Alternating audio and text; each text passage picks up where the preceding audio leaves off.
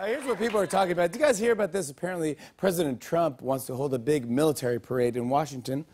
Yeah, it would have tanks, airplanes, and soldiers marching. And at the end of the parade, Trump will be like, Wait, where's Santa?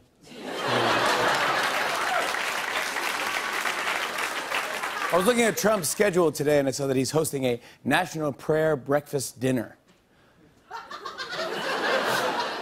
I guess the only way you can get Trump to attend an event is by having two meals in the title. And you go like, tomorrow, I'm hosting a charity brunch lunch.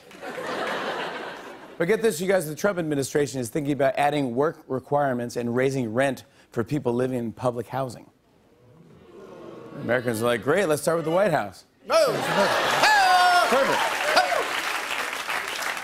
This is going viral. Did you see this clip of Trump boarding Air Force One? Did you see this? Yeah. We've all seen the wind do some crazy things to Donald Trump's hair, but nothing quite like this. Take a look. This is real.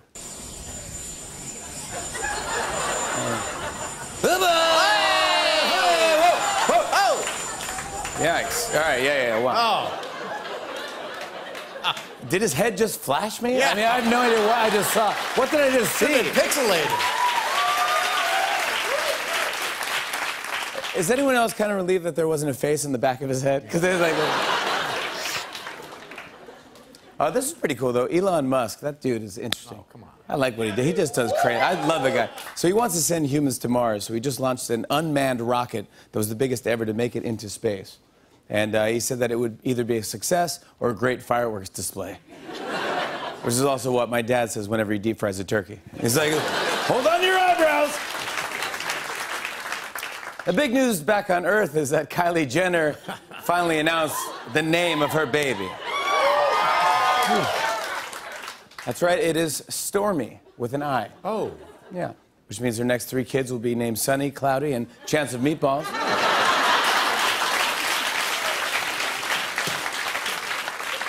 You guys, Valentine's Day is coming up, and I saw that two restaurants here in New York City were just named in OpenTable's 100 most romantic restaurants in America. Yeah. They picked the River Cafe in Brooklyn, and then long shot is uh, Chili's Too at LaGuardia. Really? Wow. Well, this is kind of crazy. A new study finds that McDonald's French fries can actually help cure baldness. So it's a great choice for guys skinny and bald or fat and hairy.